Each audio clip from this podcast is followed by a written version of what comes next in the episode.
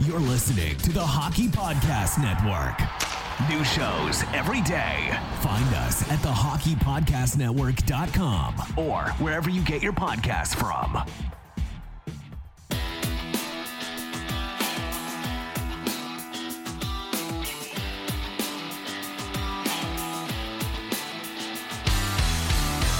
Welcome to your Canadiens Connection on Rocket Sports Radio. This premier hockey podcast, featured on allhabs.net, brings you the latest news, in depth analysis, and expert commentary about the NHL's most storied franchise, the Montreal Canadiens. Hosted by Rick Stevens and Michael Spinella. Our team of credentialed journalists provides behind the scenes insight on the Canadiens designed to inform, entertain, and engage Habs fans around the globe. We are proud to be the trusted source for all things Habs for more than a decade. This is the Canadiens Connection Podcast.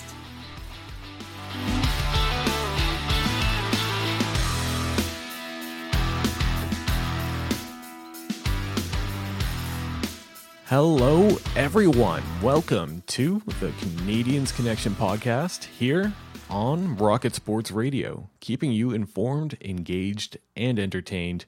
My name is Michael Spinella, and I'll be your host for the next hour. And this is episode 218 of the Canadiens Connection podcast. And I'm pleased to be joined in the studio by my co host, the editor in chief, the founder, and the president of Rocket Sports, Mr. Rick Stevens. How's it going today, Rick?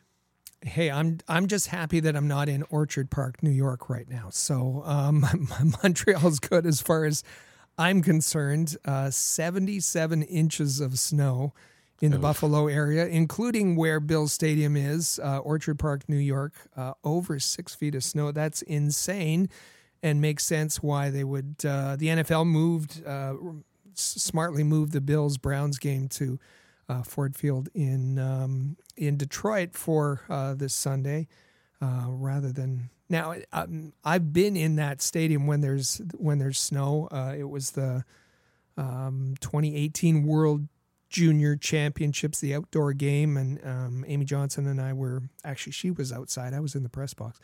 Um, so I know the amount of snow that can fall in that stadium in that area and um, and for all of our listeners in that area or who are experiencing some weather today, just uh, uh, get inside, get cozy, and and listen to the Canadiens Connection podcast.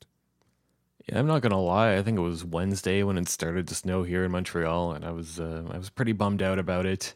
but uh, we're not at uh, the ugly snow part quite yet. Uh, it still it looks nice. Um, I'm sure I'll get sick of it within a couple days, but it, has been all right.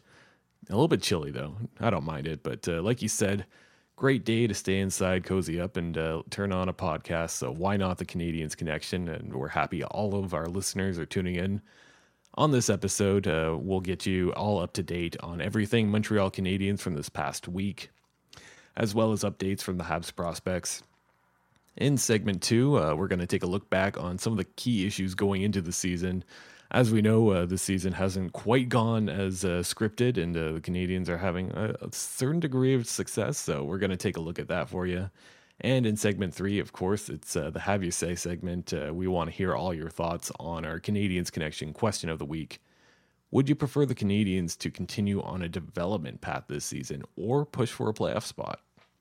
Rick, if uh, people are interested in reaching out, uh, answering the question, or if they have anything to say to us, uh, what's the best way for them to do that? Reach out to us on our text line. We have a Rocket Sports text line set up uh, just for you. Um, it's uh, it's got an easy easy number to remember. It's five eight five three Rocket.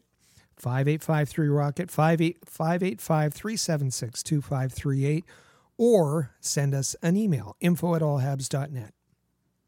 And uh, also make sure you give us a follow at Habs Connection on Twitter, Facebook, and Instagram. Also, you can visit the website CanadiansConnection.com. So, since uh, we last met last week, uh, the Canadiens have played three games. Uh, please make sure to check out the comprehensive game day previews and post game recaps for every Canadiens game at allhabs.net. And we're going to start off with the positive game. Uh, if we want to go back to November the 12th, that was last Saturday Montreal comes away with a 5 to 4 victory in overtime over the Penguins. Nice to see Jeff Petry again, but uh, you know it was Mike Hoffman who uh, took over and uh, scored the game-winning goal. For him at that point, it was four goals in three games, so he had a nice little run. And Kirby Dach as well. He, uh, he was on a bit of a run at that point. Uh, seven points in eight games. Uh, Pittsburgh is not a very good defensive team, and the Canadiens took advantage of that, firing 42 shots, 19 shots in the second period uh, and uh, came away with the overtime victory. And uh, going forward a couple days there, uh, well, it's going to go downhill a little bit. Unfortunately, uh, the New Jersey Devils score five, Montreal scores one. This is a game that's worth forgetting. Uh, the shots were even 39 to 26 in favor of the New Jersey Devils. Not a good game overall for Montreal. And you know what? I'm not going to waste too much time on this one. I just want to forget about it. Well, I'm gonna I'm gonna um, argue the other way. Remember it not not in terms of of the way the Canadiens played, but in the way the New Jersey Devils played. Um, it was their tenth win in a row, um, and they were they were dominant throughout.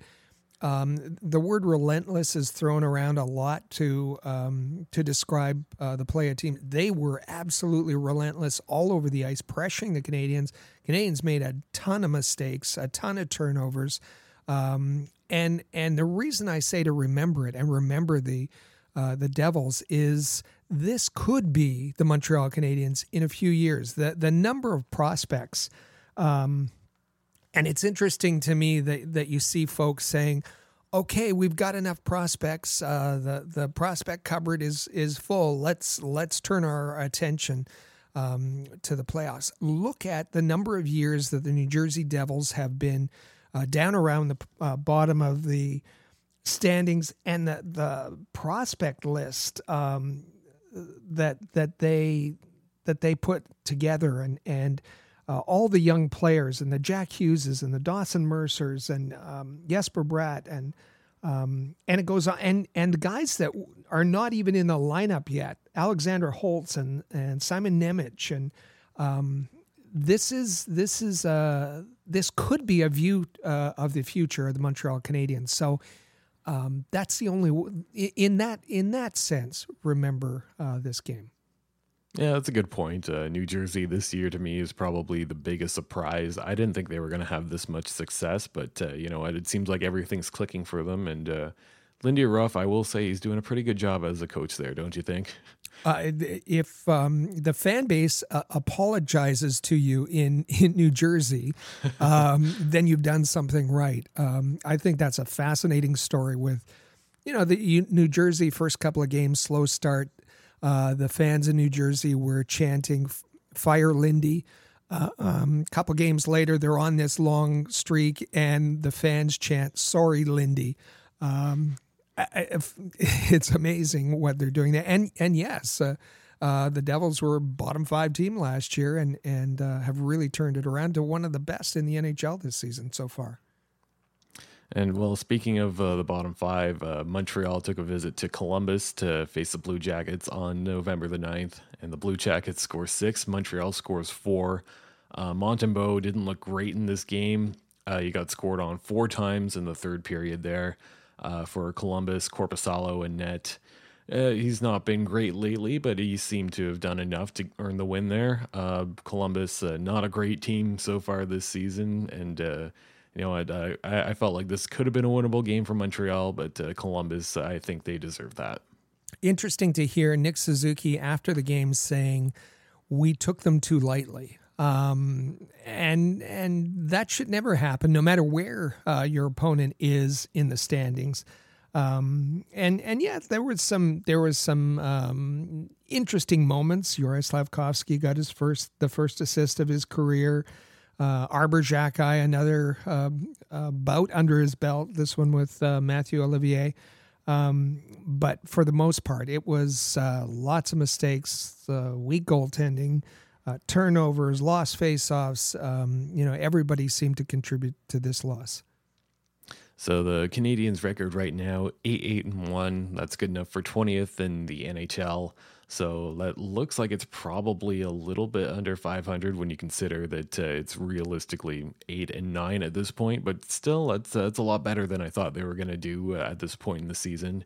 So please make sure you check out uh, Habs notepads and Habs features as posts appear regularly at allhabs.net. Taking a look at roster news.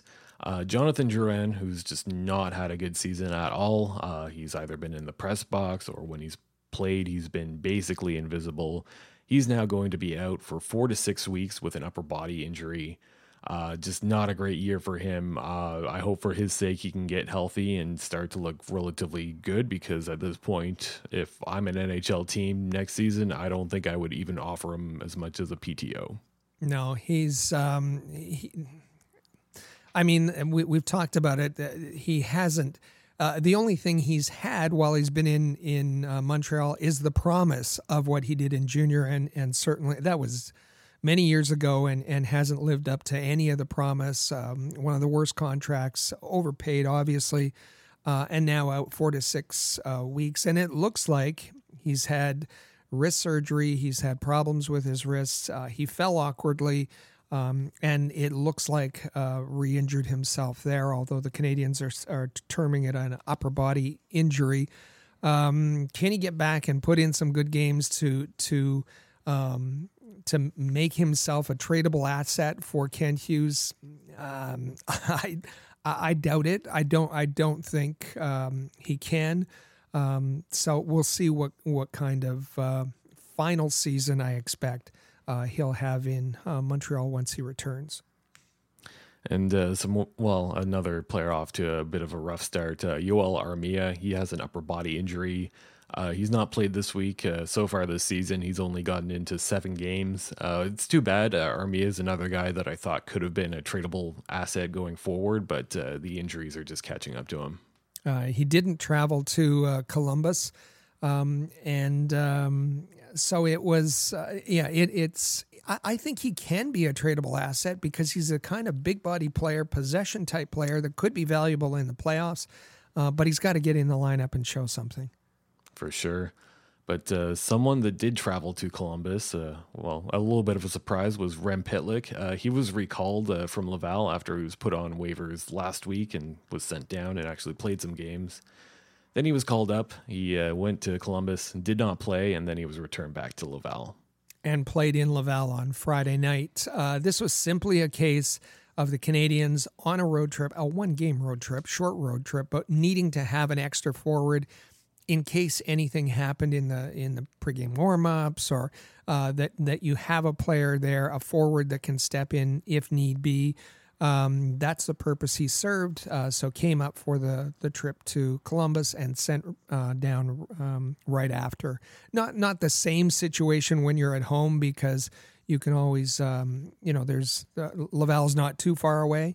Um, on a road trip, an entirely different thing. So um, Rem Pitlick uh, was all smiles when he got called up. Um, he wasn't all smiles after the game, particularly the way it went for Laval last night. Uh, Emil Heineman was activated off of IR and he was loaned uh, out to the SHL to his old team, Leksand. Uh, this is where he spent last season. A bit of a surprise that he's being loaned out to the SHL. Uh, obviously, Heineman started the season with some injuries, uh, just got healthy, and uh, I, I, would have liked to have seen him stay in Laval or even get an opportunity in Montreal at some point this year, but I guess he's heading back uh, to Sweden. Maybe he'll get an opportunity at a later point. Uh, given uh, the the lack of development and the lack of success both in Laval, we'll we'll be talking about that. This is probably a good thing for Heineman. Like you, I, I would have liked to have uh, seen him stay um, in North America. He had that thumb injury. He was on season opening IR um, and has been there uh, since the beginning of the season. So he'll get his first action soon, as you said, with his uh, former club in the SHL. Yeah, it's too bad. I liked what I saw from him in the preseason. Uh, if you want to go back and listen to one of the older podcasts, I even predicted that he could crack the opening night roster in Montreal, but uh, obviously that didn't work out. And uh, I'm sure he'll get plenty of ice time over in Sweden. Yeah, I agree. Last week, uh, we talked about uh, Mike Matheson being in a non contact jersey. Well, this week he's practicing in a regular jersey. So, a nice little upgrade there. And uh, he might even play tonight, actually. Is this correct, Rick? That's right. He's scheduled to play uh, tonight against, uh, as we record on Saturday, uh, the game against the Philadelphia Flyers. Um, and yeah, that and and he's expected to be paired with um, Joel Edmundson on the first pairing. Um, and that's uh, likely to put uh, Jordan Harris out of the lineup. Um, Chris Wideman also out of the lineup.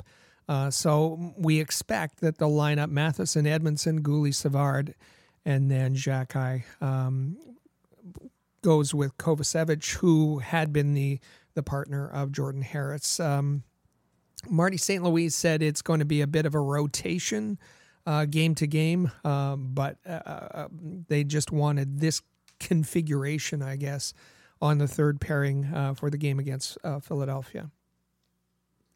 So the Canadiens wore their reverse retro jersey for the first time on Tuesday. I wasn't a huge fan of the look, if I'm being honest, but it's all right. I could go along with it. But even weirder, they introduced a, near, a new mascot named Metal, uh, I'm not sh- quite sure that I understood what this was about, but uh, apparently, Metal is going to be the unofficial, official mascot of its upcoming Reverse Retro Series games. Uh, what what did you think of the look of these jerseys, and uh, what do you think about Metal, the new mascot? Uh, the jerseys, um, you know, I, I, didn't much like the Ranger Blue, the retro uh, Reverse Retro 1.0. Um, and I, I, think I liked this color, the the powder blue, even less. Um, as many said, it needed some red in there uh, to make that connection, not only with the Canadiens but with the Expos, uh, which it it's supposed to be Expo blue. So uh, make a stronger connection uh, somehow. And and as we said, um, we've said on previous podcasts, the the mocks that were coming out. Um, were um, by graphic artists were were actually turned out much nicer than the final product. Um, there were some problems. Um, you know, the the white numbers on the back look great. They look fine, easily uh, visible, but the nameplates are in dark blue and couldn't be seen uh, at all from the stands. Um, and then this whole thing with the mascot dedicated to the reverse retro 2.0 uh, named metal. Um, they've they've looked like they're trying too hard as far as creating a backstory. Metal was um, sort of a mascot in the 80s and 90s uh, that hung around, or you'd you'd see him pop up. Um, for Canadiens games um, was an orange thing. Uh, he's blue now, and and and they say that's because he's been away in cold storage all this time, and some silly, um, you know, a fairy tale that they're telling. Uh, the the issue is, fans will know uh, the Youppi, the Canadiens mascot, was the Montreal Expos uh, mascot. So he is the the original reverse retro, if if you want to term it that. Um, he's the connection to the Expos. Um, and again, they could have had they could have had the Expos logo. They could have um, they could have even had some. Uh, they they did have to call out the lineups. They had the uh, former Expos um, um stadium announcer uh, uh, announce the the starting lineup. But why not why not bring out some Expos players? Um, I don't know. I I I think it was kind of a um, a missed opportunity, but um, and and you know, I I think if you look on our Facebook page, you'll get the sense that ninety eight percent of Canadiens fans um, absolutely hated the jerseys. Well, most teams out there have one mascot, if any, and I think that there's a there's a good reason for that. I, I don't think they needed to introduce a second guy. I don't think that really improves the in-game experience a whole lot. But uh, I guess I guess we're gonna see metal around for a few games at least. Eight games total, I believe. Oof. Well, uh, I guess in good news, uh, Jake Allen was awarded the Jean Beliveau Trophy for community involvement. Uh, this is awarded annually to the Canadiens player who best exemplifies leadership qualities in the community. Uh, the trophy is accompanied by a $25,000 donation to uh, a charity of uh, Jake Allen's choice. Uh, that's from the Montreal Canadiens Children's Foundation. Uh, as a result, Allen chose the foundation Jasmine Roy Sophie Desmarais uh, to support its uh, programs aiming to prevent and reduce school bullying, discrimination, and violence in schools. Yeah, uh, Jake Allen has done a lot and certainly done a lot in um, his home province of New Brunswick. He has the Jake Allen Classic in the off season, the golf tournament that raises money for a foundation that he started called uh, Program 34. Um, and uh, has been very successful and, and very active that way. Um, I, I, think that um, that it was a it was a good choice, and and uh, Jake seemed very pleased uh, with his uh, with winning this award. Yeah, you know, first off, it's it's an honor, obviously, to to win this award. Uh, you know, a trophy with the name of Jean Beliveau on it is uh, doesn't matter what it is, it's an honor. Uh, we all know his history within hockey, within the Canadiens, within the you know country of Canada. It's obviously I've never got to meet him or anything, but uh, you know, hearing the stories from my grandfather and my father, you know, watching on TV, and we all know his place in the game and the place in the organization, and um, so yeah, so for me, it's a, it's a tremendous honor, um, and uh, yeah, he was uh, he's a hero. Uh, you know, Brunswick is Canadiens territory, so uh, he was a hero in that province for especially a lot of people, especially my grandfather growing up in that era. So um, yeah, so it's a tremendous honor, and you know, I'm very fortunate. Kind of sad that um, that he didn't get to meet Jean Beliveau, um, and, but but uh, obviously seems very touched, and and it's nice that it's it's uh, somewhat meaningful uh, to not only Jake but his family. Um, because of the stories that, that Jake was uh, told uh, from father and grandfather. For sure. And uh, I, I, think Jake Allen, definitely the right choice here. He seems like someone that's just always involved in the community and involved with different charities. Uh, definitely a leader within the community. So uh, congrats to Jake Allen. I think they picked the right guy for this. Now I think is a, is a good time to take a look at our Habs prospect report. This edition of the Rocket Report is brought to you by AHL.report your premier source for the Laval Rocket, the AHL affiliate of the Montreal Canadiens.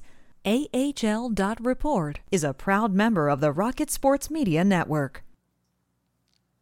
So, taking a look at uh, Habs prospects from all the different leagues AHL, CHL, Europe, NCAA.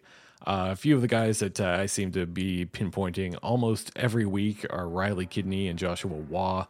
Up until this week, their stats were always near identical. I think last week there was just a difference of maybe one assist. But this week, uh, Riley Kidney does pull ahead of Joshua Roy by about five points here. To be fair, Riley Kidney does have uh, three extra games played, but uh, Kidney, 32 points in 20 games. Joshua Roy, 27 points in 17 games. And entering that conversation is uh, Cedric Guindon, who's playing in the OHL for the uh, Owen Sound Attack. He has 26 points in 19 games, so he's quietly having a pretty good season there as well. Yeah, I agree. And it was this week, um, Riley Kidney, uh, his uh, Acadie Bathurst um, team beat uh, the Mooseheads, Halifax Mooseheads, seven to four. And in that game, uh, Kidney had a goal, two assists. The his goal was the game winner. Um, so it, it was um, a bit of a week. As you said, he, he um, has a, now a five point lead uh, on Joshua Roy. Uh, Cedric Guindon uh, in there. Also, Owen Beck. Um, maybe a, you know he was a bit uh, quiet his first two games, I believe, and then has he has scored 14 goals in 14 in his last 14 games um, with Mississauga. Um, points wise, uh, he's uh, you know a little shy of uh, fourth place uh, if we're if we're keeping track of Canadiens prospects in the CHL. Uh, but his 14 goals is uh, leads all Canadian prospects. Um, Jared Davidson, who we we haven't mentioned out in the the WHL. 23 points in only 12 games. Uh, so point per game, he's he might be up there, and a plus 15, which is the best amongst um, Canadiens prospect Vincenz Rohrer. Um, he also has 23 points in 18 games. So uh, Canadiens prospects uh, doing quite well, and and it's it's not only in the CHL. Um, we remember there's another Pitlick. Um, it's Rhett Pitlick. Uh, he had two goals for the uh, University of Minnesota um, uh, this week uh, as they beat the University of Michigan. We're going to be talking about the University of Michigan in a minute. Um, Adam Engstrom, who was a uh, third round pick in in this past draft. He had a goal and three assists um, this this past week. Jayden Struble, um, you remember there was will Jayden Struble go back uh, for for his final year at Northeastern? Uh, will he or won't he? He did, um, and this week he was suspended. he got um, suspension for a fight that happened at the end of the game. The game was was at the 20 minute mark, um, and uh, so he won't play. Uh, his Northeastern team is playing Boston University um, tonight, Saturday night, and he'll be sitting out his one game suspension. Taking a look at uh, the AHL, uh, since last week, uh, the Laval Rocket have played four games. Uh, going back to last Saturday, uh, Laval went into Lehigh Valley and uh, well, they lost to the Phantoms three to two. The Phantoms took a last-minute penalty while the game was tied two to two. The Rocket failed to convert, but then in overtime, Rocket player Nicolas Beaudin took a penalty, and then the Phantoms managed to score the game-winning goal. So uh, kind of unfortunate there. Phantoms not a good team um, this year, but um, neither are the Rocket, and and uh, they they find ways to um, to shoot themselves in the foot, particularly uh, with respect to bad penalties and a pretty poor penalty kill. On uh, the 13th of November, Laval went over to Hershey and they lost four to one. Uh, they went over six on the power play, so something's just not clicking in terms of their special teams. Yeah, they they've been decent, um, top fifteen or thereabouts in in on the uh, on the power play. But yeah, that penalty kill, uh, absolute bottom of the um, uh, of the league, and and taking really untimely. Um, uh, bad penalties, and and the thing is, it, it isn't it isn't the youngsters. It's it's for the most part, uh, it's the vets taking those penalties. But finally, we do have a Laval win that comes in on November the 16th uh, as Abbotsford came into Laval. Laval gets four, Abbotsford gets two. Uh, probably Primeau's best start to the season. Um, and despite Laval taking 19 minutes worth of penalties, they were able to finally get a win in there. Seven power plays for Abbotsford. Um, that that uh, they were fortunate. Let's let's just say they were very fortunate um, being as indisciplined as they were and and um, and uh, coming away with the victory. But a couple days later, on the 18th, uh, back to old habits. Uh, Cleveland takes a trip into Laval. They win seven to three. Uh, Cleveland goes five for six on the power play. So, like I said, special teams seem to be a big issue right now, and uh, it's not been looking good. That was just an ugly game. Um, the, the, yeah, goaltending goaltending hasn't been good. Uh, penalty kills good, hasn't been good. Mood hasn't been uh, very good, and and Jeff Will was not very happy uh, with his players after the game on Friday night. The Rockets' record currently four nine three and zero. Oh. Uh, they remain thirtieth in the AHL. Uh, big topic with this team right now is goaltending. So just take a brief look here at the Laval Rocket goaltending. Uh, the two goaltenders, Cayden Primeau, Kevin Poulin. So far, Primeau in nine games, he has three wins, four losses, two overtime losses.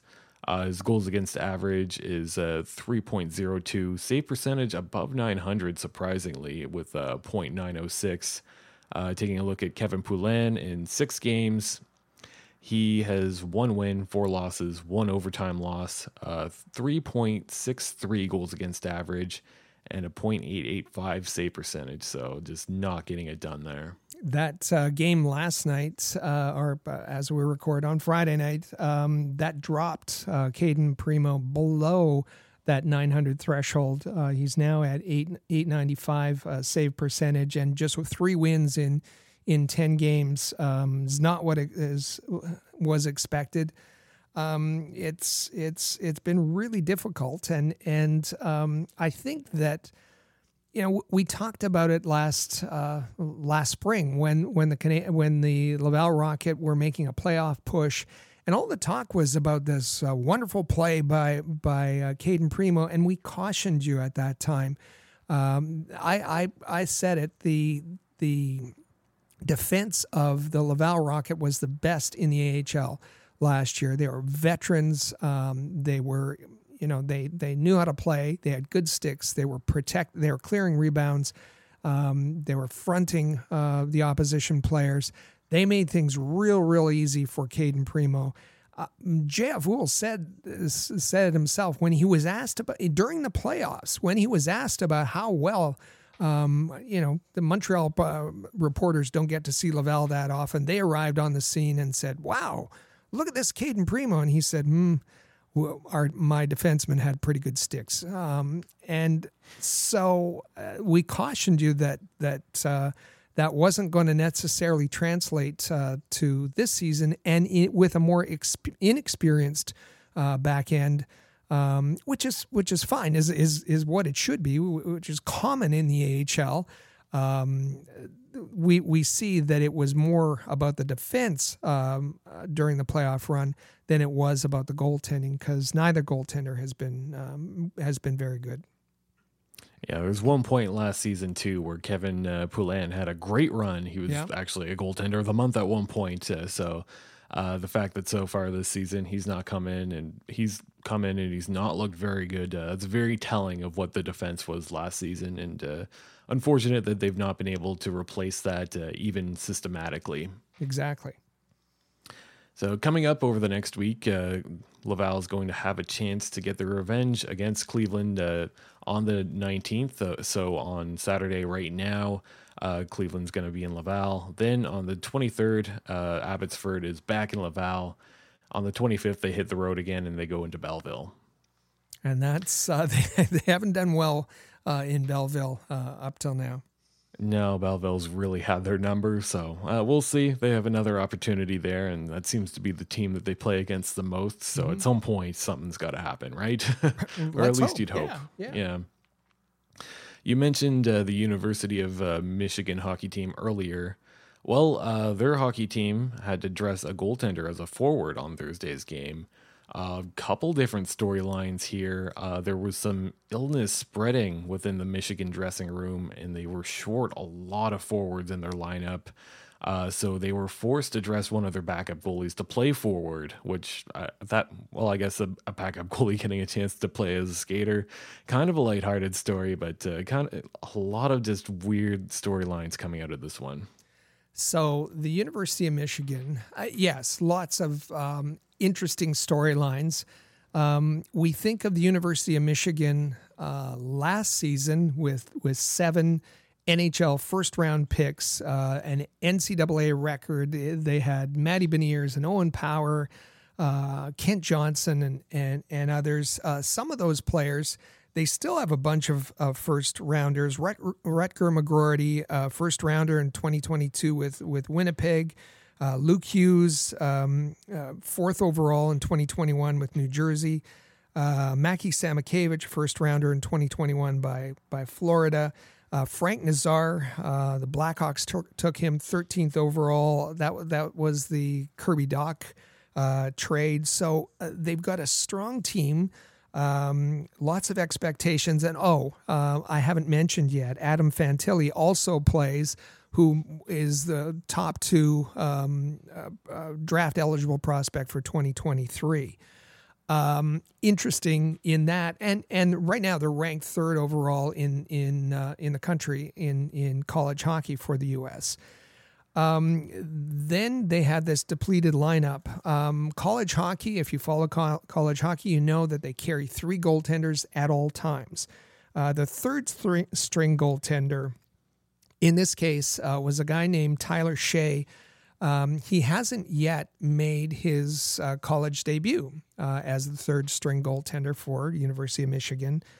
He made his debut instead as a left winger, um, which is is fascinating. It's it's a is an interesting story, um, and there have been it's gone the other way. Like we've seen um, Canadiens prospect Connor Crisp um, years ago uh, in the OHL. Uh, a forward, uh, a, a, tough forward. Um, he he um, uh, was uh, had to be in a goal a goaltender uh, one night, um, and the Erie Otters they lost thirteen to four with Connor and Ned. Unfortunately, um, this this time it was the reverse, and and putting Tyler Shea in um, and and making his debut. Um, so interesting for for that young man. But the reason they had to do that, and this is where the story gets quite sad and quite dark, is that there is some um, virus going through the team. They were missing six um, regulars, um, and one of those, um, his name is Stephen Holtz.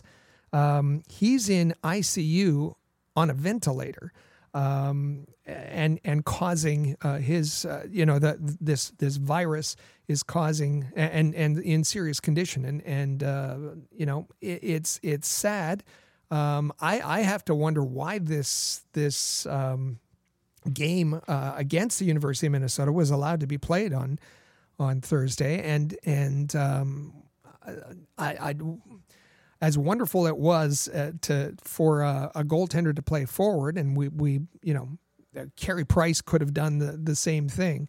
Um, it's it's a really sad story and one that that we want to keep an eye on because of all of this uh, this this virus, this mystery illness that's that's plaguing the team.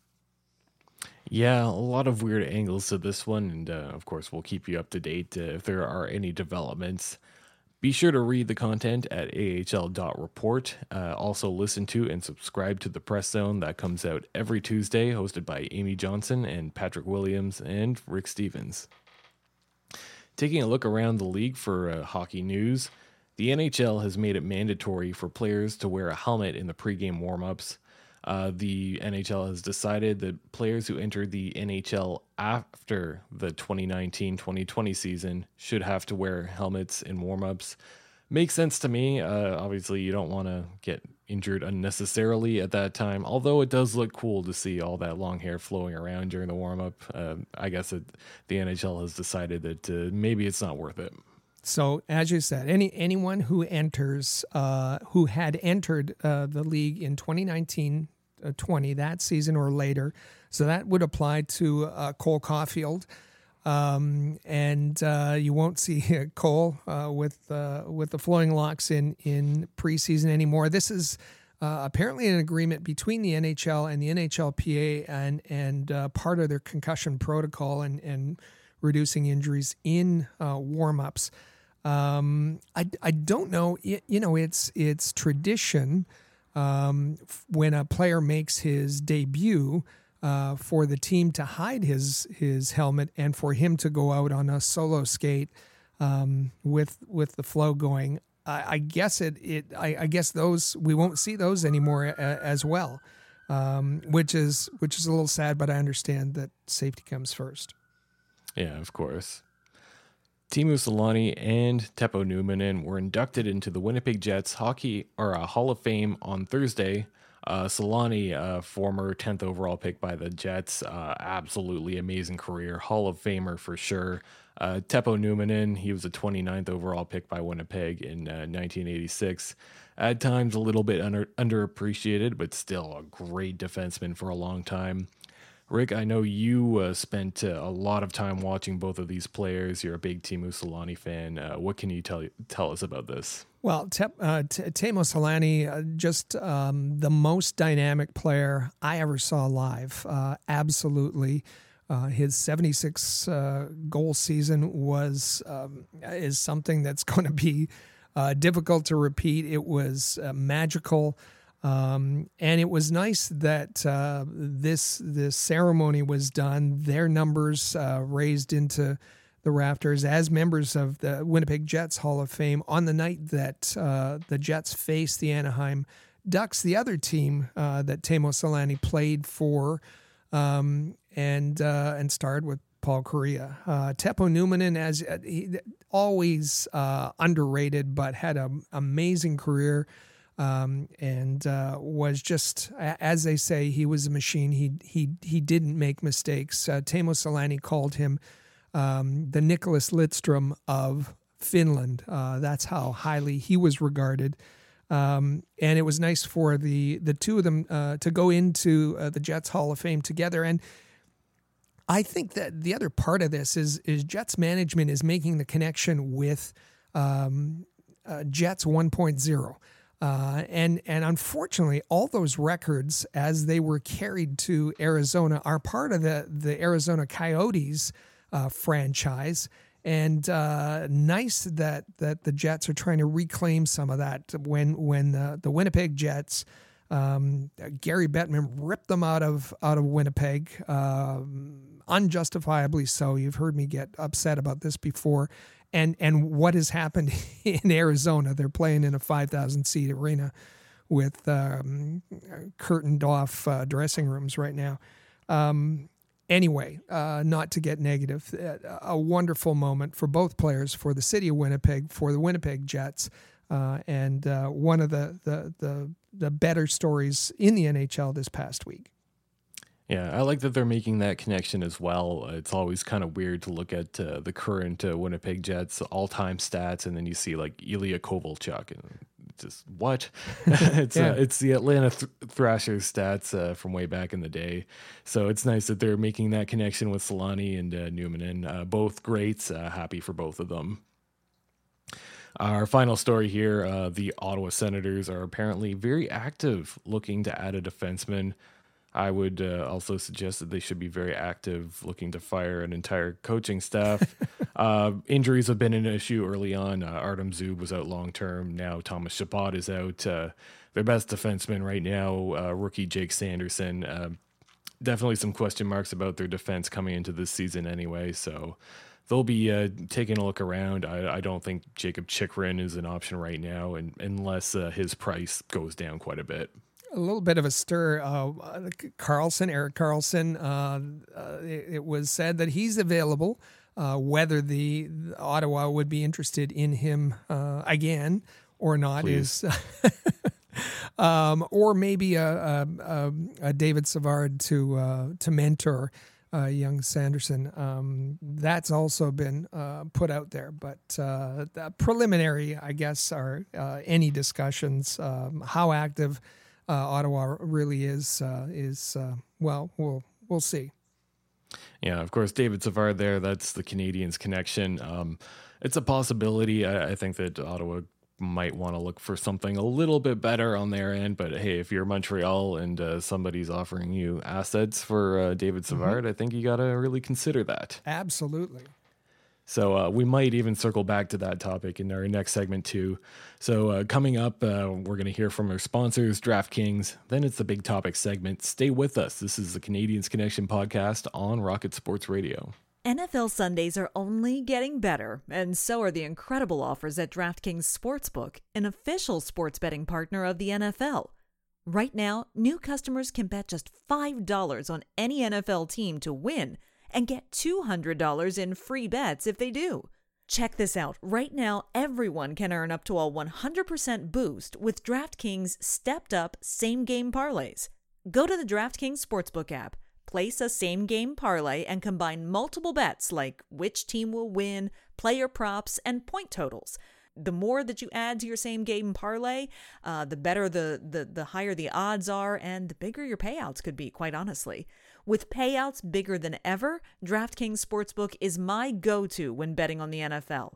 So download the DraftKings Sportsbook app now, use promo code THPN, and place a $5 pregame moneyline bet to get $200 in free bets if your team wins. Only at DraftKings Sportsbook, an official sports betting partner of the NFL with code THPN. Minimum age and eligibility restrictions apply. See show notes for details.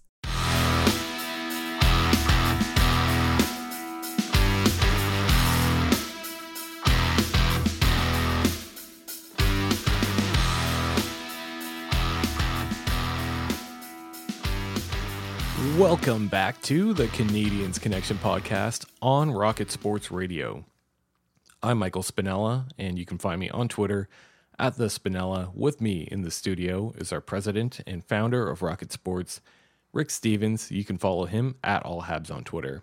You can also follow at Habs Connection on Twitter, Facebook, and Instagram. And you can visit the website CanadiansConnection.com. Just a reminder to subscribe to the Canadiens Connection podcast in the player or on your favorite podcast app. So, the Montreal Canadiens have a new motto coming in. Well, at this point in the season, uh, coming into the season, uh, I think some people were expecting, you know, this is going to be a team that's going to be around the bottom again, uh, tanking for Bedard. Um, it's going to be about development, giving young players opportunities and grooming them. Well, they they have a, had a little bit of success. They're better than what a lot of people have predicted. Uh, we talked about that a little bit on last week's episode as well. Uh, but the Montreal Canadiens, they have a new motto. Uh, it's expressed in the style of their play, and uh, it goes along with a little song. It does. Um, looking for an identity, and and yes, it's. Um, we talked last week about how the Canadiens uh, as a team weren't uh, following the script that was laid out for them, and and uh, and and that's all fine. Uh, but they've been uh, we we've seen a different style of of play uh, this year. Last year, when the Canadiens would get down, and and yes, the you know under Dominic Ducharme there was a black cloud. The the the mood in the room was terrible. There you know the the vets were going to uh, Dom and and trying to to have changes done and and he was being stubborn about the whole thing. So when the Canadiens would would fall behind, um, they would just kind of fold their tent, and and uh, that certainly hasn't been the case. Um, we've seen comebacks, we've seen them fight back, even even if they uh, don't win the game, and um, a, a, a, different spirit uh, about this team as they craft their their new identity.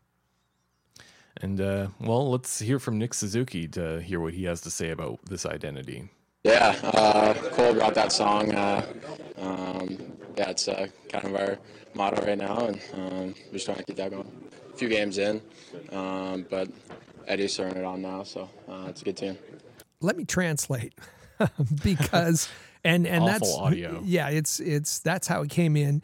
The Canadiens, I, I don't know what their problem is, but they uh, every third game or so they they have really bad audio on their their media availabilities. Um, you know, get a new microphone or whatever you need to, to do. But Montreal Canadiens, you can afford it and you can fix it. Uh, please address that. That was Nick Suzuki talking about um, this this new motto that they have and it's a song. Um, and so what he said there, um, amidst the the static and and some of the breakups, uh, Bro, uh, uh, he said Cole brought that song. Cole Caufield brought a song in. Um, and he said it's kind of our motto right now, and we're just trying to keep it going. Um, it came in a few games ago, and Eddie's throwing it on it's a good tune is basically what he said. Eddie being Joel Edmundson, uh, Joel Edmundson being uh, the keeper of the iPad, the the the guy who plays uh, after practice, after games. He's the one uh, that has, I think he said, a dozen or so playlists that he chooses music from. Uh, depending on the situation, and right now, the Canadiens' victory song, um, the the song that they play after every win, is Won't Back Down uh, by Tom Petty.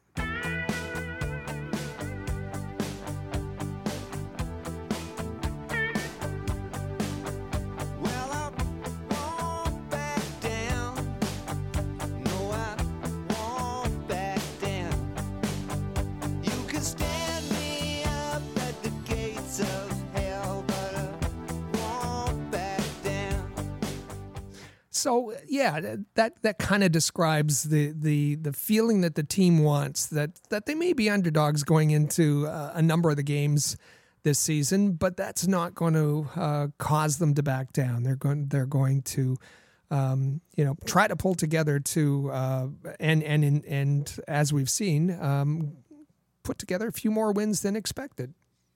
Yeah, perhaps a little bit cliche, but I think Yeah. the point still stands. I think that's a good motto to have for any sports team or anyone at all.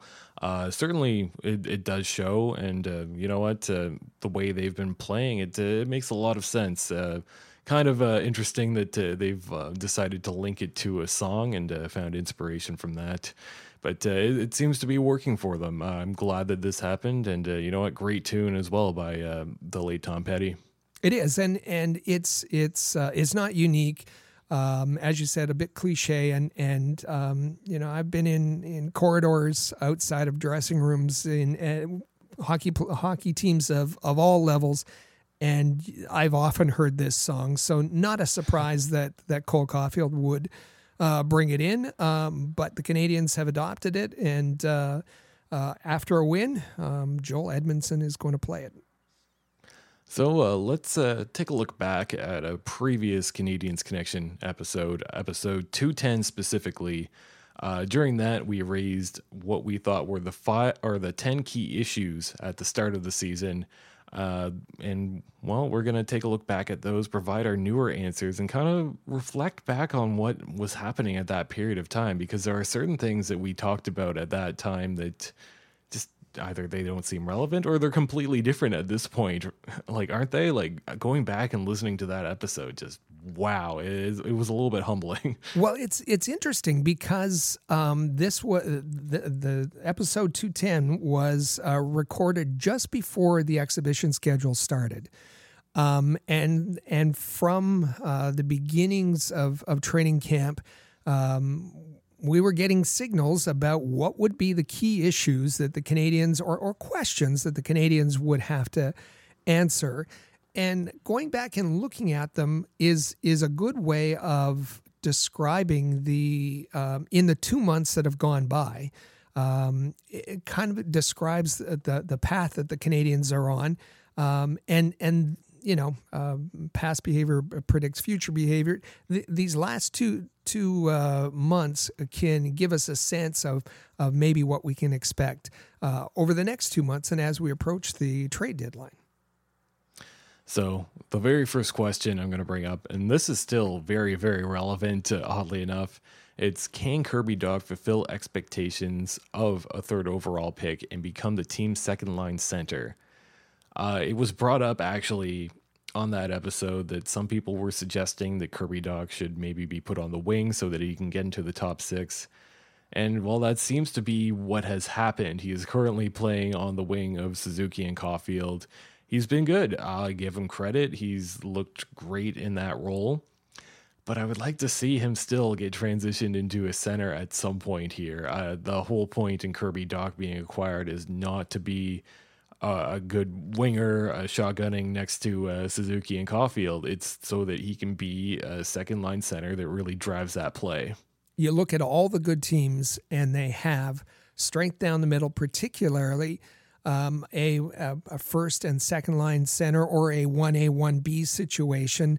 And that's what the Canadiens, that's what Kent Hughes was hoping. That's what he is, was planning when uh, he made that trade and, and gave up a lot. Um, he- you know, if he wasn't getting a, a second line center, um, then he probably overpaid. As we, if if you're just getting a, another winger, uh, probably overpaid. So, um, you know, that question that we asked um, at the end of September, uh, can Kirby Dach become the team's second line center? Um, the the answer simply is we don't know. Um, and it's curious, uh, you know, um, for the Canadiens who have said that this season is all about development. There are some exceptions, and here's an exception. If it's all about development, Dach would be uh, placed at center and left there and let him learn. Um, and uh, you know, flanked by by uh, Sean Monahan as he was to begin the season, to, so Monahan can come in and, and take a face off uh, when need be, um, and and that Sean Monahan can tutor um, uh, Kirby Dach about being a top six uh, uh, uh, player and and a second line center. Um, if it was about development, but um, you know the Canadiens needed uh, a complementary player to Caufield and Suzuki, and they tried Anderson and they tried Hoffman. um, eventually, um, you know, once once he develops uh, a little, maybe it's going to be Juraj Slafkovsky on that right side. Uh, but right now it's Kirby Dach, and as you said, he's he's had great success and and and has also uh, benefited Suzuki and Caufield. So if if the aim was uh, Kirby Dach, he's you know he's he's uh, coming off uh, you know underwhelming seasons in Chicago. Um, maybe his confidence has taken a hit. If if it was to boost his confidence, getting him to play at the level uh, that that that uh, his or closer to his potential, and then move him into that second line center, well, great, that's fine. But that should start to happen pretty soon, I would think. Again, if the focus is in on development, and if um, the the intent remains to have Kirby Dach as as the team's long term uh, second line center, um, but you know, the longer that goes on, it it seems like the Canadiens are compromising a bit on development and uh, and and and leaning towards results, which is different from what Marty St. Louis said um, back when we uh, formulated these these questions. You bring up a good point there, and this was something I was going to bring up as well if the goal was for Kirby Dach just to play on the wing, get some success, and gain some confidence, and then transition him to center, I don't mind that. Uh, uh, that's something that happens very commonly around the league when you're developing a forward. But uh, yeah, like you said, at some point here, we're going to have to see what he is down the middle. Uh, hopefully, he can have that same amount of success, or even if it's a bit of a bumpy road, you know, just ride it out for a little bit, see if you can get him comfortable with that, get him comfortable taking face off still. And I like the idea of maybe having him and Monahan paired up. And, you know, if things aren't going well one night, well, Monahan's a guy who has played center before. You can just let him take the face offs or swap out roles. For sure. Absolutely. Moving on to this next question, and uh, this is uh, this is pretty funny to look back at a little bit. It's uh, Mike is Mike Matheson capable of consistently playing 22 minutes a night? Uh, in Pitt, well, we mentioned on that uh, episode in Pittsburgh, he was an 18.5 minute guy. Uh, we also talked about well with uh, the surge of uh, young D on this team, he's probably going to have to play a lot of minutes and have an elevated role on this team. Well, so far he's been injured. We're yet to see him. I think uh, tonight will be the first time we see him on uh, November the 19th. Uh, honestly, uh, what this question does for me is it makes me think, wow, you know what? These young defensemen have actually done a really good job in the absence of Mike Matheson. Uh, Harris, Xhekaj, and Guhle, they have been anchors back there, and they've actually looked pretty good. Yes, and and uh, Kovacevic, and and the, the this is uh, another question. So we're two months in uh, since we asked these questions, and the first two questions we don't have answers. We you know we don't know if Kirby Dach is going to become the second line center. We don't know if Mike Matheson is capable of playing 22 minutes a night well consistently night after night. And the 22 minutes was chosen because that's uh, that was the um, the the average ice time for Jeff Petry that uh, it was expected that Matheson was going to have to uh, replace, and instead it's been um, uh, David Savard and and, and uh, Kaiden Guhle who've had the top minutes, um, and maybe unfairly so. I, I you know given given Kaiden Guhle. Um, his his rookie season, given David Savard. Remember, David Savard was playing uh, third pairing defense uh, in Tampa. Um, and and so you know up at the first pairing is is probably a little over his head for sure. Um, so now um, you know we'll see for the very first time Saturday night against the Flyers, uh, Matheson on the left side, Joel Edmundson who missed a, a, a, ten games at the beginning of the season on the right side, um, and um, and and Guhle and Savard uh, back at the second line uh, or second pairing uh, defense, and and hopefully uh, their minutes reduced to a more manageable level. And that kind of relates to this next question. And this next question we did end up finding out. Uh, so the question is of Kaiden Guhle, Justin Barron, and Jordan Harris, who makes the opening night roster? And well, the answer to that was uh, and Harris, and I guess you got to throw in Xhekaj at this point. I don't think anybody at the point in when we were recording that podcast had uh, Xhekaj on the radar to uh, crack the opening night roster. I think we both predicted that at least two of them would, so we were right on that. Uh, at least for that, I thought that uh, Justin Barron we might have been able to see by now, but uh, he's been in Laval still. Justin Barron was quite disappointed um, being sent to Laval, and it, it, took him time to adjust. Uh, he has. Um, he's accepted his role. He uh, leads all uh, Laval defensemen in points. Um, he still has the expectation that sometime during the season he'll get his call and, and wants to stay. Um, but yes, with with all the other young talent in the lineup, that's really difficult to add uh, yet another. Um, but Jordan Harris has been terrific. Um, Kaiden Guhle has been um, at times uh, uh, the Canadiens' best defenseman. Um, so they had they certainly um, got into the the opening night lineup and then stayed there uh, by earning it. So taking a look in goal, uh, the next question that we asked was who will be the backup for Jake Allen? Uh, will it be Samuel Montembeault or Cayden Primeau? At the time, I think you mentioned that it could have been a little bit of a toss up. Uh, Primeau just signed a one way contract, same with Montembeault.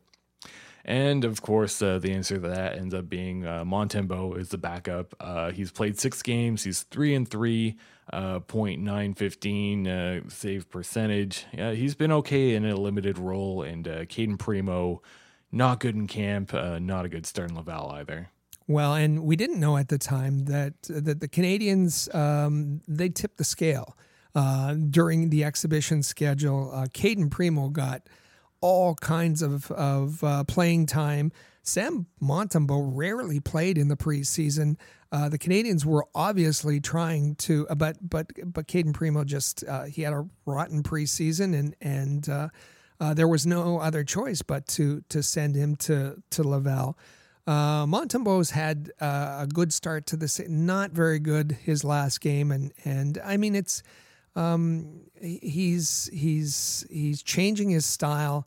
Uh, he's playing further back in the net. Uh, he's still having real trouble with with uh, uh rebounds. He's still um, having trouble controlling um, his uh, his movements and and being a little bit more compact.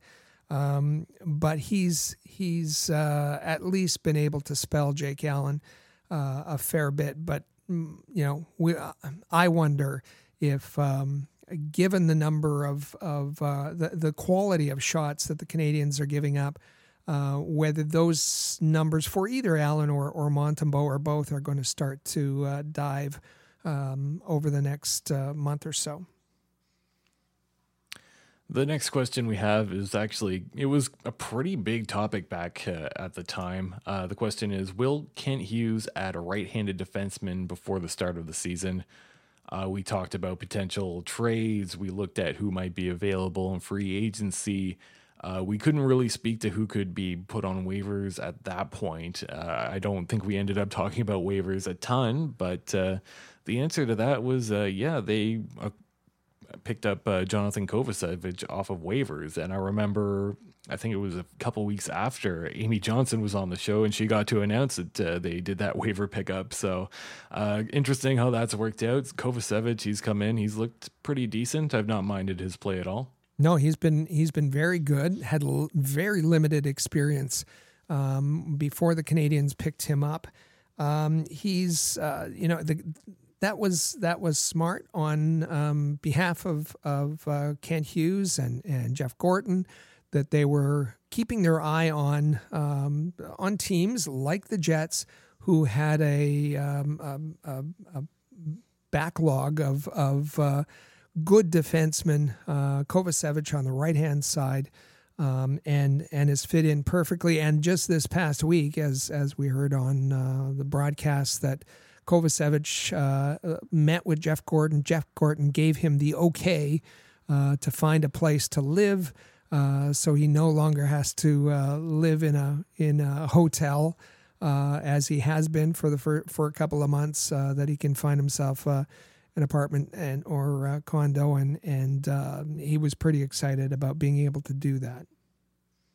Yeah, it, it was a really good pickup uh, for them. I didn't know too much about Jonathan Kovacevic when they claimed him, but uh, he, yeah, like you said, he's been really good. I'm glad that he gets to stay, and I'm glad that he gets to move out of that hotel room. Uh, kind of relating to that, uh, the next question uh, is Who is the first NHL forward traded or put on waivers by Kent Hughes? Well, I, I, if we want to be super technical about it, uh, during the preseason, I believe it was Nate Schnarr that was the first player that was put on waivers. I don't know if that necessarily counts. Um, but uh, I think it ends up being Rem Pitlick, doesn't it? The first uh, guy that ends up the well, the first forward that ends up being put on waivers and then reassigned to Laval, right? That's right. Well, uh, at the at the beginning of the season, there's there's a lot of technically uh, guys have to go through uh, waivers to get assigned to Laval, so we'll yeah. we'll leave those off. Um, and I think for the most part, we concentrated on on who was going to be the first trade. Was it going to be Mike Hoffman? Um, who might it be? But uh, yes, on on waivers, it's Rem Pitlick, and and uh, um, I'm you know I I I think we spoke about it already. I'm fine with the move. Uh, it uh, out of ever anyone who. Um, uh, could have been sent. Uh, I think I think Rem Pitlick was the right player, other than perhaps Michael Pezzetta. But it seems like they they are worried about, that uh, was going to be picked up by another team. There wasn't that same concern over Pitlick. Yeah, Pitlick uh, recently signed a two-year one-way contract with this team. Uh, not looked good so far. He didn't really get much of an opportunity to play, and when he did play, he wasn't able to generate any offense, uh, which is what he's supposed to do. Uh, in Laval, uh, you can tell that the skill's there, but uh, you know some bad penalties. I've not been super happy with what I've seen from him. Um, I'm surprised that Mike Hoffman has not been just well. There's been no talk of Mike Hoffman being moved at all. Uh, for me, like at the time that uh, the previous podcast was recorded, I thought it was for sure that Hoffman was going to be on the move, but uh, Hoffman has been able to generate a little bit. Uh, he he went on a little bit of a scoring tear, uh, slowed down the last two games, but uh, I I don't think we can rule out the possibility of a lot of other forwards being moved out before the trade deadline. The really interesting thing about Mike Hoffman, as you said, um, and we talked about it, that he he went on a. Um, a three or four game run of of goals, um, but those were all at even strength. Mike Hoffman's calling card, his identity, is being a power play sniper. He does not have a power play goal uh, yet this season for the Canadiens. Um, he's he's he's got to produce on the power play. He's got to show other teams that he can be um, a power play sniper again uh, before I think they'll get interested in Mike Hoffman and be able to ignore all the other stuff um, in terms of not playing defense, uh, you know, being um, uh, doesn't play well without the puck kind of thing. Before you can ignore that stuff, he has to he has to be a power play um, uh, asset again. And I think we were expecting at least one or two bodies to be traded out. To, well, when we decided that this was a question to include, the question is which recalled player from Laval will have an extended stay with the big club? I don't know that it's fair to say that there has been anybody uh, this far, at least. Technically, at one point, Arber Xhekaj was sent down to the Laval on October 10th and then recalled on the 11th. I think that's more of a paper transaction, yeah. so I don't think we can really count that. Uh, so I, I guess the answer to this is nobody so far and and yeah i think we are talking about the the length of the the the, the long term uh, view and and because there is the expectation still um, that kent hughes is going to uh, well he's going to add assets. He's going to free up his cap um, and uh, move players out between now and the trade deadline and that's going to provide opportunities uh, for a recall from laval. Um, and and will it be, uh, will Xhekaj um, be sent to uh, Laval, have a bit of a, you know, um, a few weeks, a month there, and then be recalled? Will it be a um, Jesse Ylönen? Uh, will it be a, a Justin Barron?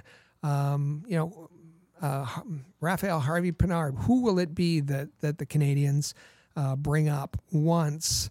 Um, once they start unloading some of the veterans and and uh, in in advance of the trade deadline. Yeah. And that could also be impacted by uh, injuries. Uh, the next question we're asking is uh, Will the Canadiens be less impacted by injuries than last season? So far, kind of meh. Uh, they went uh, a long time without Joel Edmundson around. Uh, Matheson is just going to be making his NHL debut tonight. Armia's had some injury problems. Price is not going to play this season. So it seems like injuries are still kind of a big issue so far this year. The difference, though, is that uh, Montreal currently has the young talent uh, to be able to step up and fill in those roles. Yeah, and this was because in the offseason, uh, Geoff Molson had said uh, that he was going to devote a lot of resources to the physical and mental health. Uh, the, they, the Canadiens management was concerned uh, that they had been riding near uh, the, the, the top of the NHL list in man games lost. Uh, they haven't been anywhere near that this season. Uh, yes, there's been uh, some injuries, but not you know most of those were se- were related to the beginning of the season.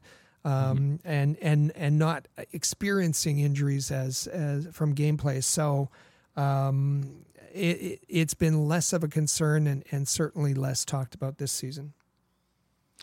Uh, I think this is one of my personal favorite questions on this list. It's what kind of coach will Martin St. Louis become? And uh, the answer, I think, is still I don't I don't really know. yeah. I think we were expecting him to be maybe a little bit more focused on development. It seemed to be what he was hinting at uh, with some comments he had at the beginning of the season. Uh, right now, it seems like he's kind of, uh, I, guess, fence sitting. Like he definitely wants to win. He likes to win, uh, but also he is giving some young players some big opportunities. So I, I I'm going to say I don't know at this point. What do you think, Rick? Yeah, we, we don't know. Uh, this is another one that that uh, it's still evolving, and and uh, you know, at, on Saturday night, the Canadiens will meet the Philadelphia Flyers. John Tortorella, coach of, of the Philadelphia Flyers, is the mentor. Um, he set the blueprint um, for Marty St. Louis. Marty St. Louis looks up to him and has taken a lot of uh, his coaching style uh, from Tortorella, but but you know, not not entirely. And so I think I don't think Marty St. Louis knows yet um, because it's one thing to be uh, an inspirational coach. Uh, it's one thing to say, I've been there, I know what you're going through, follow me, uh, and give a rah rah speech. But, you know, at some point, you have to pay attention to the technical side of the game. Um, you you have to you have to know about systems. Uh, Marty St. Louis said he doesn't like systems. He doesn't like preaching systems. He, he wants his players to think out there. Um, you you have to do pre scouting. Um, the Canadiens haven't been doing a lot of that. Um, even to the point of we heard Marty St. Louis say uh, today that um, he purposely uh, avoids any of the injury reports. He doesn't want to know mm. about his injured players. Uh, and and the quote is, "I can't lie." Um, and I believe he can, and I believe he has, but but uh, he says that he doesn't want to go before the media uh, and get asked. He, I, I, think it's just the the uncomfortableness about. Uh, remember the whole thing with um, the mystery illness of uh, Evgeny Dadonov. Uh, yeah. and he got very upset and, and, and rude and, and barked at the, the reporters and um, he, he just doesn't like that that part of of being a coach. Um, so we don't we, we just don't know. There there's so many aspects of coaching that right now I think that um, Marty St. Louis is avoiding that he's going to have to figure out. Uh, we hope that he would um, you know attend to that over over the summer break. Uh, he chose not to, and and uh, so his his whole evolution uh, as as a coach, uh, you know, is is really in its infancy, um, and we really don't know how it's going to turn out. Yeah, listening back, one of the questions I asked in regards to this is how is Martin St. Louis going to handle all the difficult questions? And the answer to that, I guess, is not very well. So we know like one part is right. of his coaching style. So. Right. Uh, last and last, not least, and I think this was your favorite question out of the bunch.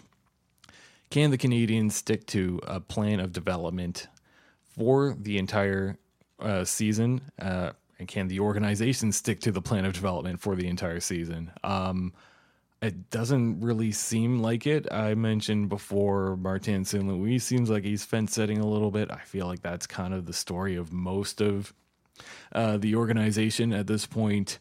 Laval definitely is not a place for development at this very moment.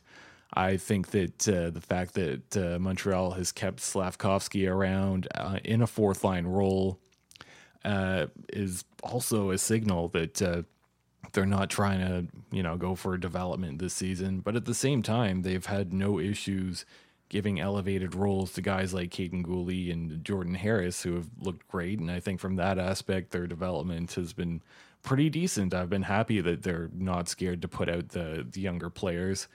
But at the same time, now that they're starting to win some games and kind of be in the middle of, you know, not making the playoffs and not being a bottom six team, it's I think it's a little bit up in the air as to what they're trying to do. It's um you know, and when we talked about this, I think there was um it was it, we wondered whether the fan base would have the tolerance to go through another difficult season um, and and you know like other teams have done like New Jersey has done in order to build up the prospects uh, over a period of years or if the Canadiens fan base would say one and done. We had a bad season last year. We got our number one. We're ready to move on and, and focus on the playoffs. And and hopefully that the organization would have the uh, better sense. And we heard Marty St. Louis prior to the season say that it was uh, they weren't focused on results, focused on intentions. We heard Jeff Gorton say uh, that that they were not just interested in uh, a short term, uh, you know, run to the playoffs. They wanted to to redevelop so that they could be um, a sustained contender year after year. Um, and and yet there's been some yeah some odd decisions this year. Um, Laval is a puzzle. That coaching staff is a puzzle, uh, and their approach is is really quite odd. Um, the whole Kirby Dach thing, as as we spoke about, that that's not development. Um, you know, Arber Xhekaj, uh, should he he would benefit most from being in Laval. I know he, and and that's the thing. He's a fan favorite. Fans love him. Fans flock to the Bell Center to see him. Uh, they turn on the, the TV to, to see if he's, you know, who he's going to hit or who he's going to fight. Uh, if it was concerned about development, he'd be in Laval. Um, it, it, Slafkovsky, same thing. Um, so this this there there is a, a puzzle here whether the Canadiens are are focused on development, if they're letting if they're letting marketing uh, uh, cloud their their choices, if they're letting a little bit of success cloud their choices. Um, so this is another one that we just can't answer, and and um, but it's it's uh, I thought the, the fan base would be the first to crack, um, but but maybe it's the the team as well. Well, in terms of the fan base, it seemed to me, and I could be wrong. I'm not basing this off of any statistics or anything, but it's really seemed to me like if the organization would go like full steam ahead with development, if they were, if they came out and said, you know what, Xhekaj and Slafkovsky, they would benefit from some time in Laval. I think that fans would actually be on board with it. And I saw this a little bit on Twitter when there were talks of this happening, but they just never went through and they've yeah. kind of just stayed fence sitting, thinking, okay, maybe we'll avoid some bad press if we just like let them stay here. But uh, you mentioned in the first segment, Slafkovsky gets his first assist of the season this past week we're well into November, and that's his first assist of the season. That's not good for a first overall pick uh, who's currently playing in a fourth line role in the NHL.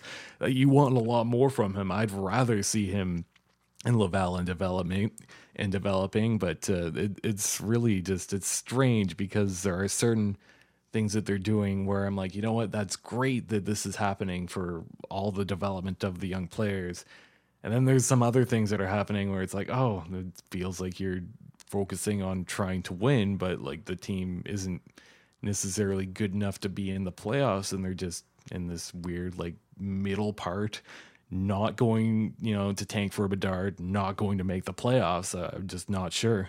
And and we're not criticizing Slafkovsky. Um, No, You know, when we talked about the pick, and, and again, we're not going back and relitigating the, the whole draft and the choice um, on board there. But the the reason Slafkovsky was chosen, we were told by the Canadiens management. Um, you know, when when you looked at his club play, um, there, there wasn't much there. There wasn't much production there. Um, but it was said that against men on a big stage, um, he could com- he could compete, he could score, he could go on streaks. Um, and so uh, you know, and and and and with Montreal being that that big stage, uh, that I think there was more expected of him. And and yes, um, well into uh, you know near Thanksgiving, and he's he's telling his first assist. That was I don't think that was um, was expected. So. Uh, and part of that is is this slow introduction um, where he's learning how to play the North American style game. Uh, Couldn't he do that in the AHL with fewer consequences um, when where he could be allowed to make mistakes, which with a coach who who who allowed that?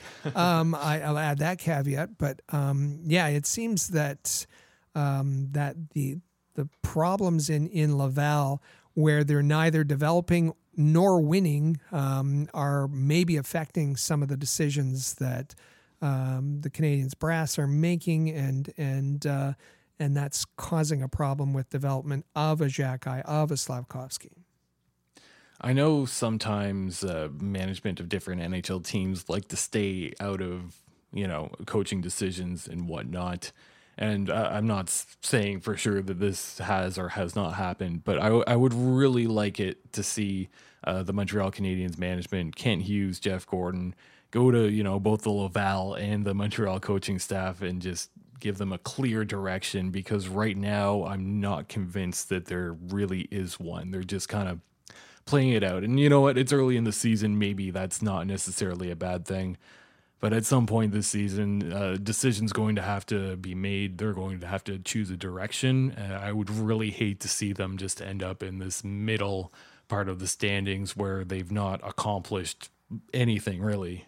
We hate to look back, but Marc Bergevin sent to Sylvain Lefebvre, head coach uh, of the AHL affiliate back then, Hamilton and and uh, St. John's, um, sent him a lineup who would play, uh, wh- what position they'd play, um, you know, uh, what which line they'd play on, which defense pairing, and he'd map out who would be the special teams players as well. Every game.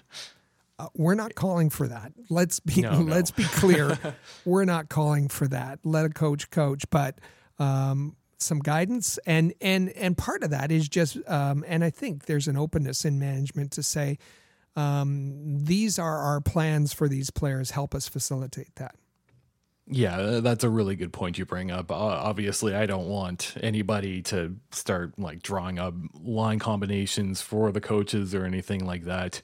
But just, you know, a simple, all right, this is what we're trying to get out of this season. I think at some point that's got to come up if it hasn't already. For sure. And and so that means that that the Laval coaching staff is involved in development and it's not the situation that we saw last week where um, oh by the way we need to do some development. Um, you guys can have the day off. We're bringing in the development staff to run practice. That's just silly to me.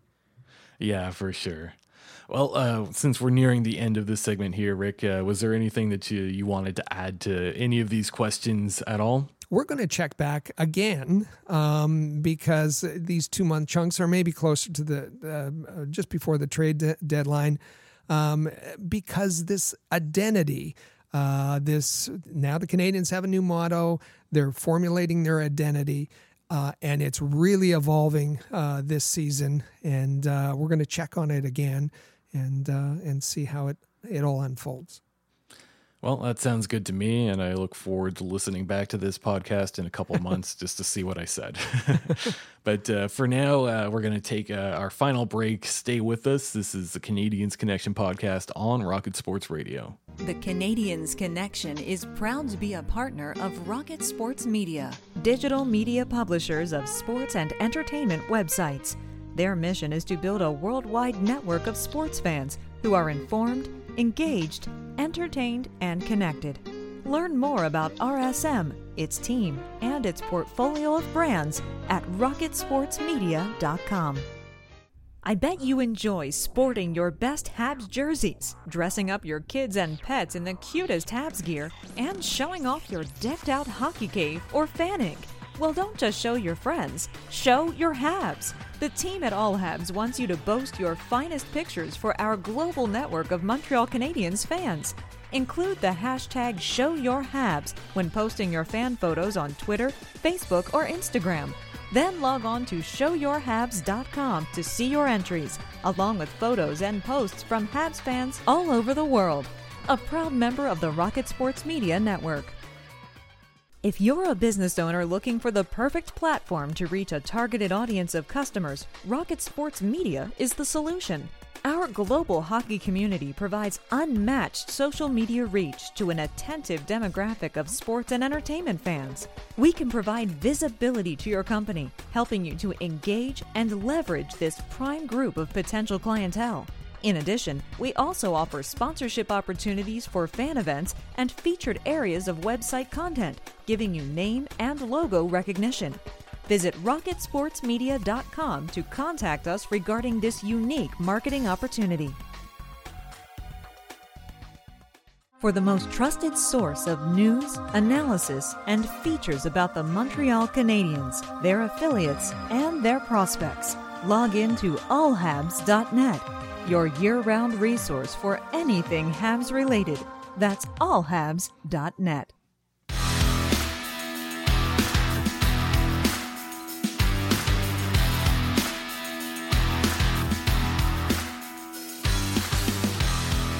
Welcome back to episode 218 of the Canadiens Connection podcast here on Rocket Sports Radio.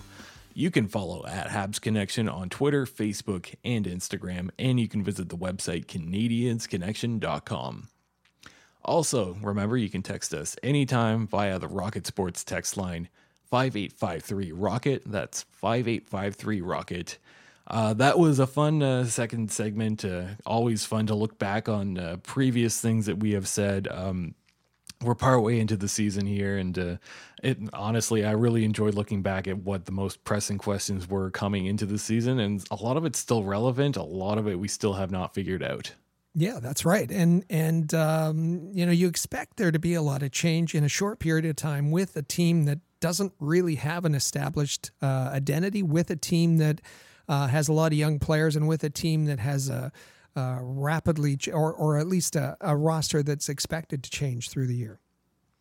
Yeah, it really feels like a lot did happen in a lot of ways. A lot did happen, but also not uh, not not much at all. But if you are struggling to keep up with this team, or you just want a, a little bit of help following this team, one of the best ways to do so, All Habs Hockey Magazine. Allhabs.net is where you want to go. Weekly, we have our Chris uh, G's Habs notepad that gives you the updates on basically everything top to bottom.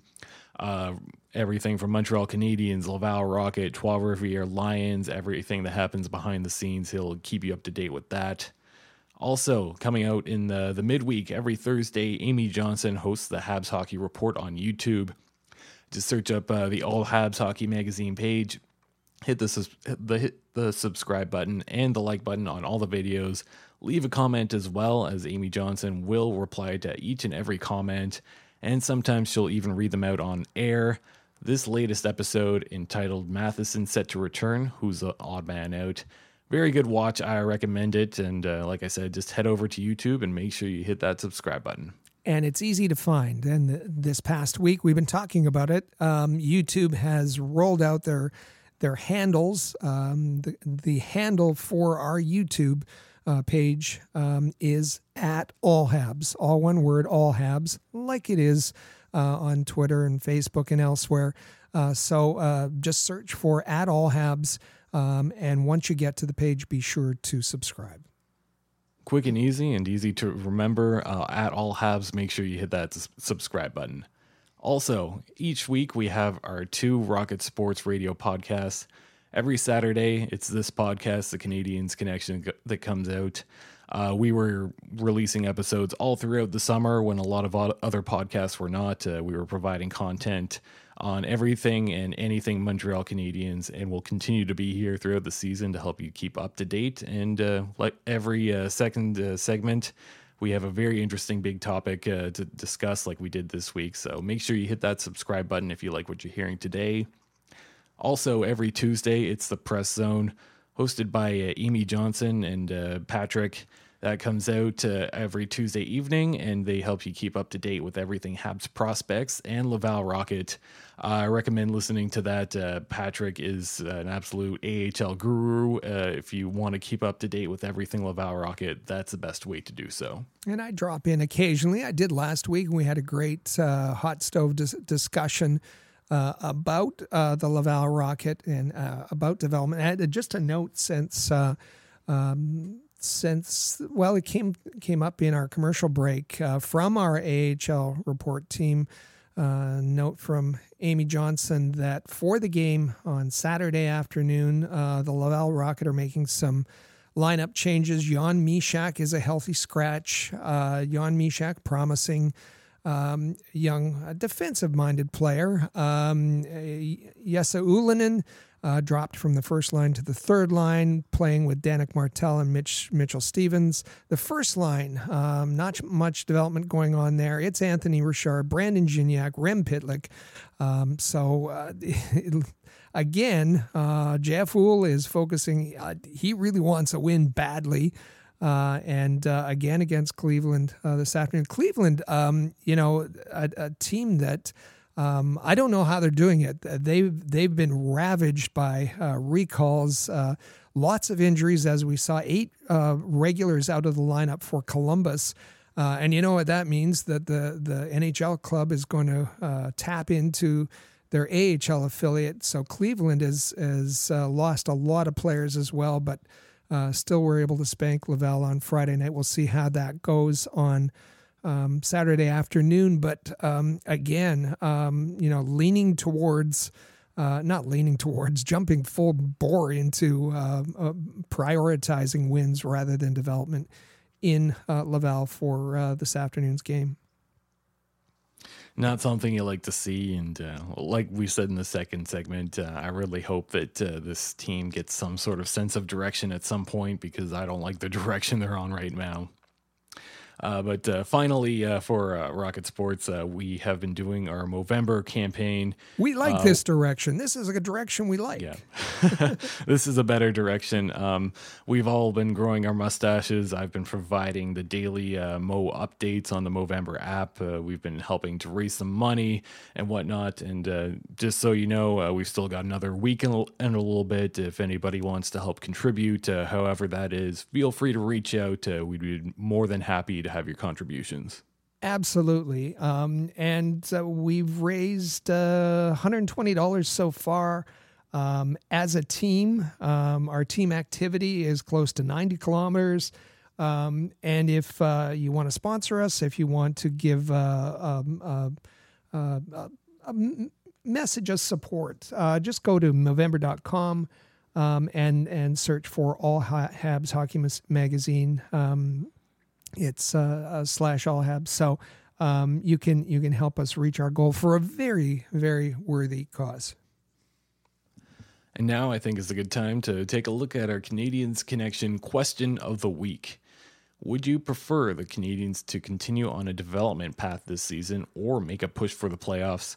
We want to hear from you. Uh, what are your thoughts on this? Uh, do you like the fact that Montreal is still kind of in the conversation for the playoffs? Uh, they might make a push at some point, who knows? Or would you prefer them to reroute and just go full uh, development and maybe even tank down for uh, Bedard? So the, the Montreal Canadiens are in 20th spot. We said that right up front. If you look back last season um, to um, who was in that, that bottom 10 12, Um, and, and at American Thanksgiving, uh, which is coming up uh, this week, and and uh, happy Thanksgiving to our American listeners.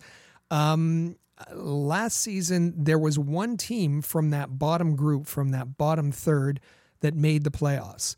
Uh, and that was the Boston, uh, one team in the East, um, I should specify. And that was the Boston Bruins, who were in 20th uh, at the American Thanksgiving, at the point of American Thanksgiving and um, and you know bettered their pace and and made the playoffs. So uh, it's possible. Do you want the Canadiens to go there? Do you want them to make a playoff push?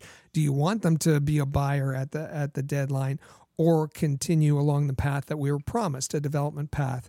Um, that's what we're asking, and that's what we want an answer to this week. Well, uh, this coming week, uh, we might even find out the Montreal Canadiens have four games uh, between now and next Saturday. Starting off tonight, Philadelphia comes into Montreal. That'll be a great matchup for Amy Johnson to watch. Uh, I'm sure that'll be a lot of fun. John Tortorella versus Martin St. Louis, the mentor versus the mentee. So I'm excited for that one. And Rick, I believe you mentioned that there's a Grey Cup happening tomorrow, Toronto versus Winnipeg. Toronto versus Winnipeg. Winnipeg going for its third straight in uh, Regina, Saskatchewan. Uh, I'm sure there'll be football weather there in, in Regina. Um, game time's around 6 p.m. Eastern, I believe. And uh, Grey Cup's always fun to take a peek in on. Heading over to November the 22nd, uh, Buffalo comes into Montreal. Uh, Buffalo, another uh, Atlantic uh, Division team that's been uh, much improved this season, so that'll be fun to look out for. Uh, the very next day, it's a back to back on November the 23rd. Montreal goes back to Columbus to try and get some revenge. The cannon, the cannon again. The cannon. And then uh, on next Saturday, uh, November the 25th, uh, Montreal heads over to Chicago. So we get to see uh, Luke Richardson again. And uh, somewhere within there, I believe, uh, happy U.S. Thanksgiving to all of our American listeners. On Thursday is U.S. Thanksgiving, and then the Canadiens follow the um, that on for with a Friday game. That's Black Friday um, against against Chicago in Chicago. Um, and we'll be able to hear my favorite anthem singer. I think he's tr- tremendous, and uh, when I heard him in person, just uh, an uh, unbelievable experience. So, uh, Jim Cornelison. Um, a, a, busy week, a very busy week. So very you're going to want to be with us next weekend for sure, aren't you? Well, I, I certainly will. Yeah, but, uh, for, me too. For t- today, I believe that's going to be a wrap for us. Uh, thank you all for listening. Uh, please make sure you hit that subscribe button uh, in the player on your favorite podcast app. And if you like what you heard and you're excited about next week's episode, please share on social media. Uh, enjoy your week. We'll be back here next Saturday, November the 26th, for another great episode. Thank you all for listening to the Canadiens Connection podcast on Rocket Sports Radio. Click subscribe so you never miss an episode of Canadiens Connection. Visit allhabs.net for breaking news about the Montreal Canadiens.